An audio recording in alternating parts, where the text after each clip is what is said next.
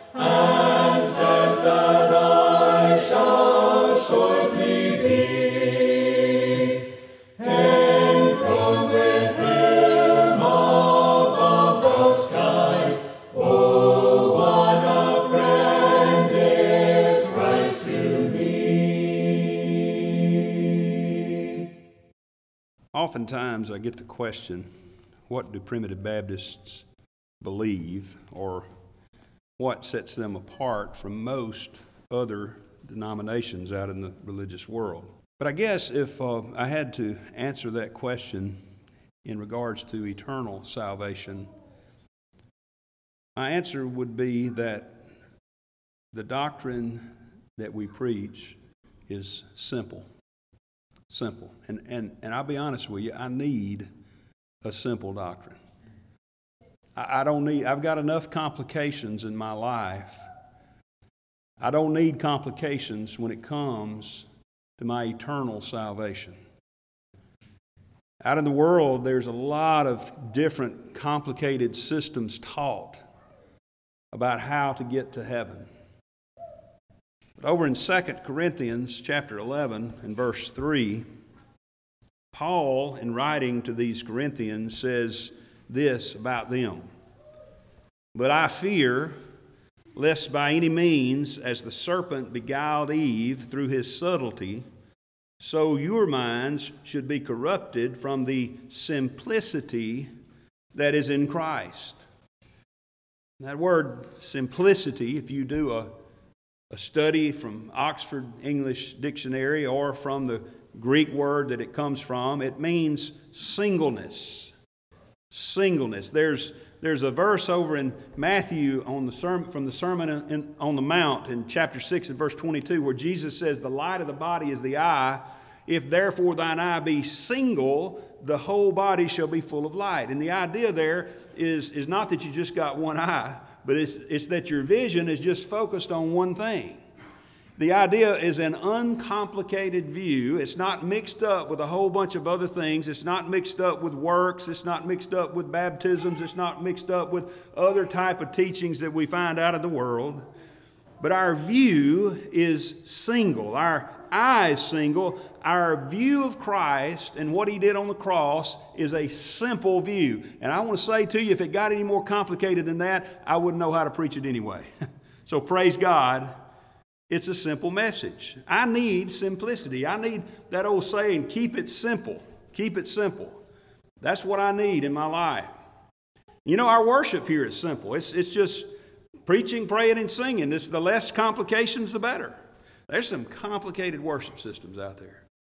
There's some high liturgical uh, type of, of worship that, that has certain, uh, certain rituals you've got to follow and certain, uh, certain things you've got to do as part of the service and a certain way you've got to approach things and certain garments you've got to wear. I, I tell you, beloved, I, the church of God has never needed that. I, I, I can't, I, I couldn't function in that scenario. I'm too, I, as I said, I've got enough complications in my life that I don't need any other complications when it comes to church. What I need in church is just a simple worship service of preaching, praying, and singing.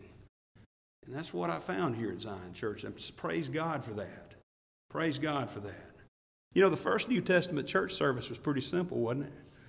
They all gathered in an upper room at the end of the Passover, and Jesus himself taught them and instituted a new service. That's the first New Testament church service. You know, they were to that point observing the law. And they finished up the last Passover. I like that. It's the last Passover. Not just the last one uh, that they observed, it's the last one ever. The last one God observed and, and, and, and gave any uh, uh, credence to, you see. Because after that, Christ died on the cross. But what he did at the end of that Passover is he instituted the communion service, which we had the, the unleavened bread and the wine uh, sitting on that table there, separated from each other to signify the death of Christ. And he gave it to them to drink and to eat. And it says, when they had sung a hymn, they went out into the Mount of Olives.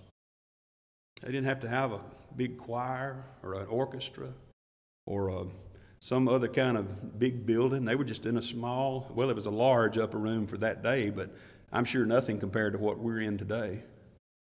You know, the first century church didn't need all those things. They didn't need a building, a choir loft, a orchestra. They didn't need any complications. And, and I want to say to you, as a church, and to those of you visiting as well, that, that this building is wonderful. We're so thankful for this building. I'm, I'm, I can not tell you how, how many times I rejoice in the Lord that He's done this for us. But, but if this building were to be blown away tomorrow, this building is not the church. We don't need a building to worship. In fact, after the business meeting this, this morning, on the second and fourth Sundays of every month, Brother Buddy or one of us, primarily Brother Buddy, goes back into that little room back there and logs into Zoom and preaches for the Las Vegas Primitive Baptist Church that doesn't have a pastor right now. You know where they meet? They meet in their home. They don't have to have a big building. But you know what happens? The Spirit meets with them anyway. the Spirit comes down anyway. And I've had some of the most blessed services meeting with those dear saints out there in their home. I love, don't give me, I'm thankful for the building. Praise God for the building. We ought to, we ought to be thankful for it and take care of it. But if the building got blown away, we're still the church.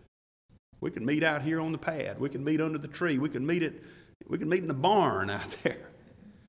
See, the first century church needed no building. They didn't have, and you know, that makes it simple, doesn't it?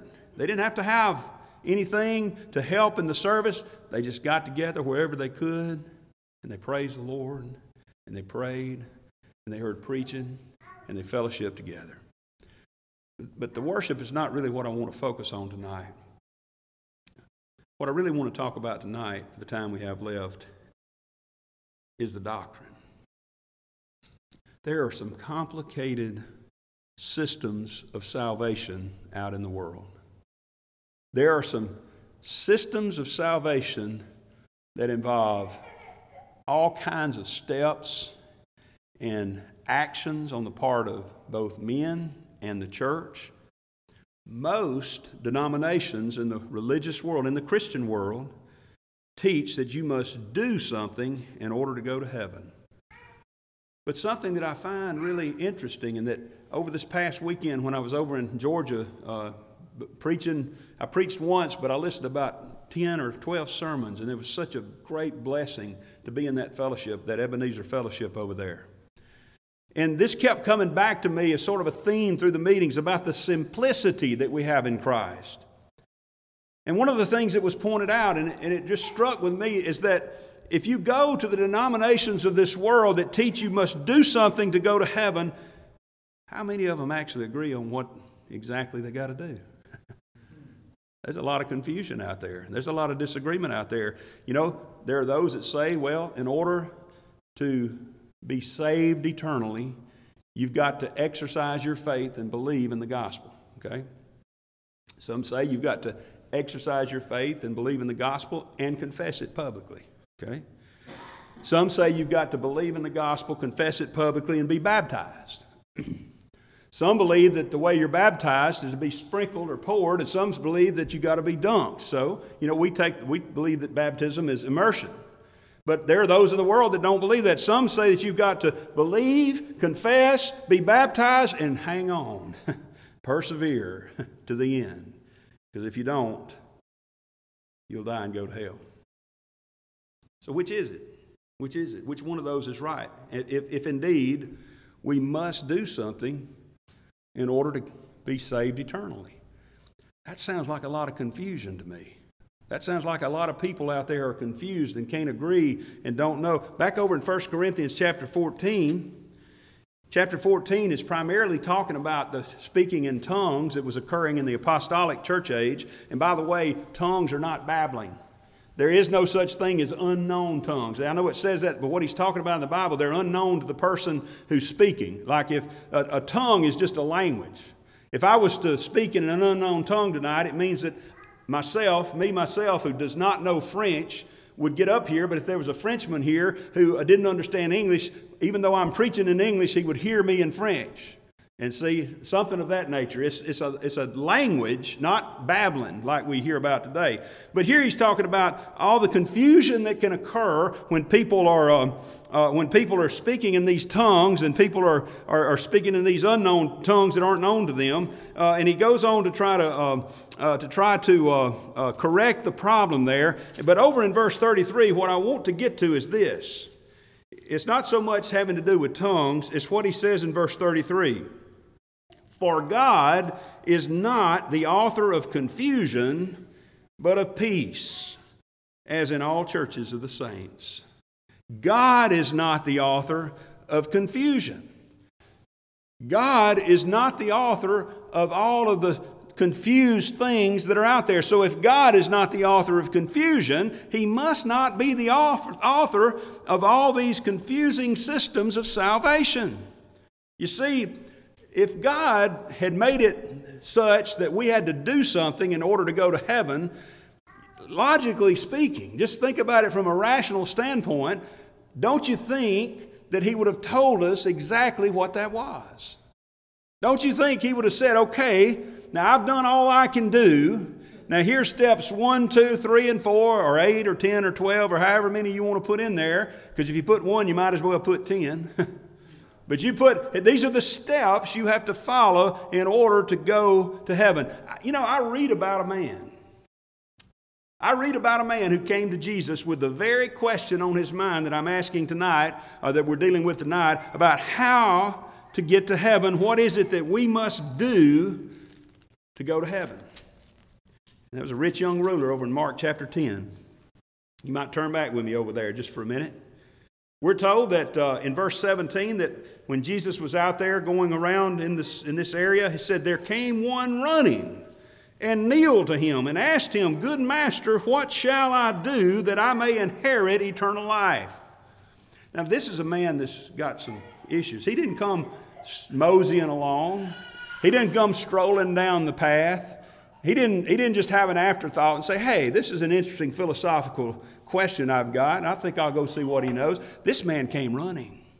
This man came running and knelt at his feet. This was somebody who was struggling with this issue. Now, let me just say this, beloved. When I'm preaching up here tonight about the simple system of salvation that God has set up, I'm not putting down those that believe in some complicated system. I feel sorry for them, I have compassion for them because that system will never satisfy. It didn't satisfy the rich young ruler. Notice what he says What shall I do that I may inherit eternal life? Now, here's the place where if there's something for us to do, Jesus should have told us, right? He should have told this young man, okay, buddy, here it is. There's step one, step two, and three, and four. Now, now you're going to see here, we're going to talk about it in just a second, that he did, he did talk about some works. But one of the things you're going to find is that Jesus does this to us a lot. He did it a lot in the, in the scriptures when he was here. He would answer people according to their way of thinking. This young man came to him thinking he had to do something. You know, I heard Sonny Powell say one time that if you'll reason out a, a heresy to its logical conclusion, it'll die a natural death. you just keep going down that path and it won't, it won't hold water, you see. And that's what Jesus is going to do here. But for the lack of time, first I want to skip down to verse 27 where he answers the question plainly. In verse 27, Jesus, after having talked to both the young man and his disciples, says, With men it is impossible. with men it is impossible. Remember, the young man wanted to know what he could do to inherit eternal life. He said, With men it's impossible. But with God, all things are possible. That's beginning to get us to the point that we're going to end up with here in a minute about what we believe the Bible teaches about eternal salvation. And that's that it's solely in the hands of God. But notice, let's go back just for a second here. Verse 18, he said, well, verse 17, he said, What shall I do that I may inherit eternal life? Verse 18, Jesus said unto him, Why callest thou me good? There's none good but one, that is God. I do, I do believe the Lord was subtly putting him back in thought to what we now know is the new birth. He's he said, So you're coming here running to me. You're struggling with this. Why? Why? Why are you, why are you uh, calling me good in the first place? Why are you struggling with this? Beloved, that's one thing I want to ask to you tonight. Do you understand that a dead alien sinner does not struggle with eternal life? A dead alien sinner is not interested in eternal life. One who's never been born again has no interest in eternal life. 1 Corinthians 2:14 says that the natural man receiveth not the things of the spirit of God. They are foolishness unto him. Neither can he know them for they are spiritually discerned. You see, this is a man who was concerned with his eternal destiny. And I want to say to you, praise God, I got something you can tell somebody who comes to you concerned about their eternal destiny. That's the best evidence that you'll ever have that they're already on the road to, the, uh, to eternal heaven. That's the best evidence there is. The fact that they're struggling with it in the first place. There's no struggle in the heart of a dead alien sinner, but there's a struggle and a warfare in the hearts of those that have been born again. Jesus said, Why do you call me good? But then he noticed what he said. He begins to answer him according to his way of thinking. He said, You know the commandments. Do not commit adultery, do not kill, do not steal, do not bear false witness, defraud not, honor thy father and thy mother. so some will say, Well, see there, that means you got to do that to go to heaven. This rich young ruler had been doing that. Notice he said, Master, all these have I observed from my youth. This rich young ruler had been doing that. He had been observing these Ten Commandments, the, the first nine at least. And this rich young ruler was not satisfied with that. And I want to say to you as plainly as I can, with as much love in my heart, child of God, if you're trying to work your way to heaven by keeping the commandments, you will never be satisfied with that. You'll never have the peace that you need. Your, your faith, that was Brother John Morgan preached about this morning, faith, having faith in the finished work of Christ is what gives us peace. It doesn't bring us, it doesn't bring us eternal salvation, even the faith that we exercise. But the faith that we exercise can give us assurance of that eternal salvation. He answered, Master, all these have I observed from my youth. Then, then it says, one, Jesus said, One thing thou lackest. Go thy way, sell whatsoever thou hast, give to the poor, thou shalt have treasure in heaven, and come take up the cross and follow me. You see, Jesus knew what his problem was, what his primary problem was. This rich young ruler didn't have a problem robbing banks. He didn't have a problem testifying falsely under oath. He didn't have a problem killing people. He had a problem with, with covetousness. And if we be honest about it ourselves, that's probably our biggest problem too. You know, I don't, I'm not just all that tempted when I drive down to Reform to, to pull over there in the parking lot of West Alabama Bank and run in with a gun and demand money. You know, that just does, that's not my sin that besets me. Maybe there are some that do. Maybe there's, you know, I, I don't tend to get in fights and, and, and try to kill people. You know, I don't, I, it's, but there, there are other sins that beset me and others that I know beset you, but one that gets us all is the sins of the heart, you see. And he could keep all those outward commandments. And he had, he had done a pretty good job, apparently, because he, we're not told that he was some kind of, uh, uh, had some kind of bad reputation. He was a rich young ruler, and he had, he had tried to keep these commandments. But Jesus said, Go sell your goods and give to the poor. And he went away sorrowing. It says he was sad at that saying and went away grieved, for he had great possessions. You know, I can, I can put on a pretty good front for you, and you can put on a pretty good front for me. You know, you may look at my life and say, boy, he's got it all together. I look at some people I know and I think, man, they've got it all together. I don't know how they keep their their family in such good shape and their lives in such good order, but, but I want to tell you, every one of us is lying. Every one of us is lying about how we've got it all together because none of us have it all together. None of us do. We may think somebody does. Quit, quit looking around you. Quit looking at somebody else. Oh, I wish I'll never. I've heard this so many times. I'm tired. I'll never be as good a Christian as so and so. Well, I, I, hope you're a better Christian than so and so. See, they're not the standard, though. That's the thing. They're, the standard is Christ. This man didn't. He looked like he had it all together, but he didn't. But, but by the way, just to lest we, you say I'm leaving something out. I did leave something out in reading this. Notice in verse 21 there, this rich young ruler who went away grieving and who many in the world would say must have died and gone to hell because he didn't hold on, he didn't let go of those things, he didn't persevere. says Jesus, beholding him, loved him. So you know where the rich young ruler is today? He's in heaven. You know why the rich young ruler's in heaven? It's not because he kept all the commandments. It's not because he got over his covetousness one day. It's because Jesus loved him. Which brings me to the most important thing I suppose I can say tonight, which is that while the world's systems of salvation may be complicated, the Bible system of salvation is simple. It's simple. Matthew 121 sums it all up in a very short little phrase. He says, He shall save His people from their sins. Period. End of story. Aren't you glad it's that way? Because I find myself to be like the rich young ruler sometimes. I have things in the world I don't want to let go of. I have things in the world that afflict me and that, that bother me and bring me down. I'm like so many that I read about in the Word of God that are, that are not uh, uh, doing all the things that they should. You see, we are not, we do not have it all together, but praise God, Jesus had it all together.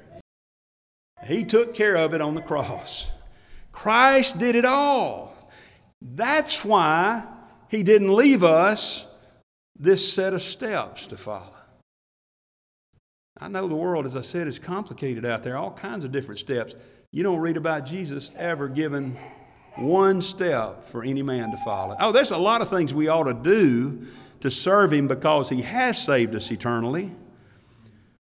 But in order to become a child of God, there's not one step given. You know why that is? I just quoted it just a few minutes ago. 1 Corinthians 2:14, the natural man, that is the one who has only been born in nature and has never been born again the natural man receives not the things of the Spirit of God, they are foolishness unto him. Neither can he know them, for they are spiritually discerned. The one who is dead in his sins, that person who does not have a new nature, has no interest in the things of God. I've said this before that he, he, uh, we're in such a state in nature that we would not come to him if we could, and we could not come to him if we would. We're utterly unable because we're dead. You know, Jesus, another thing about the scripture that I'm convinced of God's not playing hide the ball. He's not, he's not trying to obscure things where we can't figure them out. You know, why did, over in, the first, over in John chapter 3, the very first eight verses there, he, he's talking to a man named Nicodemus. He uses three things to illustrate the new birth. He uses the womb, he uses water, and he uses the wind. You know, there's a reason he calls it a new birth. You know, in other places it's called regeneration, but he uses that new birth because he knew Nicodemus would understand that. We know what birth is. We know what happens when somebody's born, and we know that the child being born has nothing to do with the day or the hour. It's not an exercise of his will. When the time comes for that child to be brought forth from the womb, the child doesn't have the option of saying, Well, you know, I don't think today is a good day. I'm just going to stay where I'm at. That's not the way it works the birth, he knew Nicodemus would understand about birth. He also knew that Nicodemus, being a rabbi and a teacher in Israel, would understand that the water there is also a symbol and a type of the Holy Spirit. You go back to the, I think it's the 36th chapter of Ezekiel, he talks about that, and he uses the Spirit and the water interchangeably. He knew that in that day he would understand that, and he also knew that everybody knew about the wind. Now, when you tell me about somebody who can harness the wind, then I might change my view that the Holy Spirit has to have help in born in one again. But until then, see, the wind blows where it listeth. And you canst not tell whence it cometh or whither it goeth. So is every one that is born of the Spirit. You know, that's the wind. that Holy Spirit is like the wind, and that's the Holy Spirit that can born one again who's yet breathing out threatenings and slaughter against the children of God on the road to Damascus. and strike him down. That's the same Holy Spirit who's like the wind that can blow into the womb of, of John the Baptist's mother and cause him to leap for joy in his mother's womb. That's the same Holy Spirit that's like the wind that can blow upon the heart of a thief on a cross who was cursing and mocking Christ. Listen, there's not one good thief and one bad thief, there's two bad thieves. But something happened to one of those bad thieves, and that thief began to see something that the other thief never did see according to our account of it at least. He was born again right there on the cross, not from some preacher preaching or a Bible tract given to him. He wasn't baptized, so that puts baptism out, doesn't it? You see, that's what he's telling us here. It's simple. In John chapter 5 and verse 24, probably the most succinct statement of the gospel right here. Remember what I said? Let's just keep it simple. Verse 24, John chapter 5 Verily, verily, I say unto you, he that heareth my word and believeth on him that sent me hath everlasting life, and shall not come into condemnation, but is passed from death unto life. That's about as simple as it gets, isn't it? He doesn't say that if you hear my word and believe on him, you will have everlasting life or, and you will pass from death unto life. He says, everyone that you find who hears the word and believes on him already has everlasting life. See, it's so simple. He, he lays it out there. So you find somebody who's struggling with their sin, who has heard about the Christ of Calvary, and, and sees, says, You know, I think I, I, I, I agree with that. I believe in that. And, and sometimes they'll come down to the front of a church and they'll say, Now, you got to do something else. You got to pray the sinner's prayer, which is not found in the scripture, by the way. You got to do something like confess Him, then you got to be baptized. You got to do all these things, whatever you add to it. Beloved, that's not what Jesus said. He said, the ones that hear and believe are born again. They're already children, they're already regenerated. And notice, he goes on to tell us how it happens. Verse 25 Verily, verily, I say unto you, the hour is coming, and now is, when the dead shall hear the voice of the Son of God, and they that hear shall live. I love that statement. And it was put in such a glorious perspective this weekend by one of the elders that preached over there in this, at this fellowship I went to. Think about what's happening here. Jesus is telling his disciples, Jesus is here uh, as a man, he is physically on this earth. And he's sitting there preaching to his disciples and telling them about the new birth. And he's saying that it is my voice that causes the dead to live. And as a matter of fact, as we sit here right now speaking in person on the other side of the world in China somewhere that you don't even know about, I'm speaking to one of my children, one of my elect children in Borningham again, and somewhere over in North America that nobody's ever heard about. There's some Aztec Indian or Incan Indian or somebody like that that I'm speaking to and causing them to be born again even as we speak because as we know, the children of God, the elect children of God, out of every, every kindred and nation and tongue and tribe. Praise God, it's not just those that have ever heard the gospel, because that's a, such a narrow number. That's so limited compared to all of the people that have ever lived. Jesus said in Revelation that there are a multitude that no man can number. You know, the beauty of this too is I know, praise God, our Supreme Court has made a change in that awful ruling that held sway for 49 years, Roe versus Wade. But you know what? I don't stay up nights worrying about the eternal destiny of those little aborted babies that, whose lives were taken because I know the God who can speak to the babe in the mother's womb, even as the abortioner's scalpel may be coming his way, and born him again and take him home to be with him forever. I love that. I love that my God is not limited by my preaching because praise God for that. Because my preaching is, I, I, tell you, when I leave a meeting like I left this weekend, I feel like I need to turn in my preaching credentials because there was so many good messages and so many better preachers than me. And here I come trying to act like I'm some kind of preacher, but praise God, it doesn't matter how bad a preacher I am. It doesn't matter how much I mess it up. Praise God, He is going to save His people from their sins.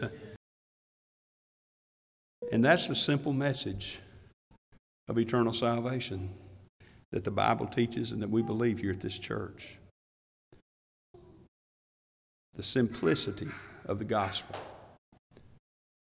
He said, I don't want you to be removed from the simplicity that's in Christ. He said, You know, there was a time when the devil, in the form of the serpent, beguiled Eve, made her think there was something she had to do to attain godhood to, to attain status equal with God. You know, that, that's the devil. I don't mean this in a harsh or critical way, but that's the devil is behind all of the preaching out there that's complicated and, and has anything to, to teach that man has to do something. I mean, think about it. There's only ever been two messages preached in the history of the world. Back over in the third, in the first, uh, second chapter rather of, um, of Genesis, when, when God told Adam not to eat of the fruit of the tree of the knowledge of good and evil, he said, In the day thou eatest thereof, thou shalt surely die. Over in the third chapter, the serpent said, Thou shalt not surely die. And that's the only two messages that have ever been preached. Either man is dead in trespasses and in sins and needs a complete salvation from a complete Savior, or he's not quite dead and he can do something about it. I think I'm going to go with the one God preached. I want to go with the message God preached because it's the simple message that Jesus Christ came into this world to save his people from their sins, and he accomplished it. He accomplished it. John 19 and verse 30. As he hung there, suspended between heaven and earth on that cross, as his life was about to end, as he was about to dismiss his spirit and give up the ghost, he cried out, It is finished. And beloved, it was finished. Salvation has been paid for by Christ. He saved his people from their sins, and that's the simplicity that's in Christ. And that's what I desire for you to maintain in your lives. And see, it, make, it makes a difference because if it's not that simple, that means we can mess it up.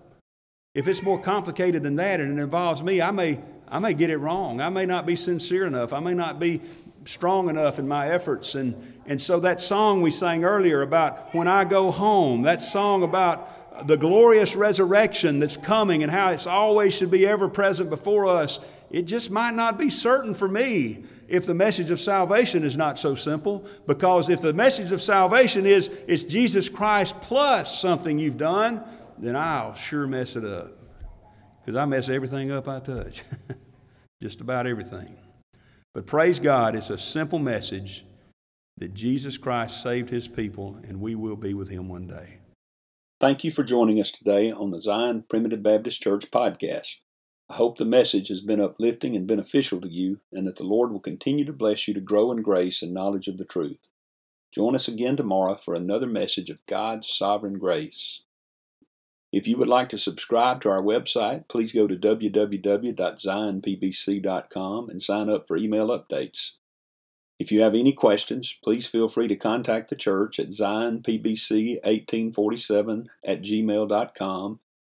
That's Z-I-O-N-P-B-C-1847 at gmail.com. Or you can email me directly at jchrismccool at gmail.com. That's the letter J, C H R I S M C C O O L at gmail.com. Again, thank you for listening. May the Lord bless you, is my prayer. We thank you for listening to today's message. For more information, please visit us online at zionpbc.com.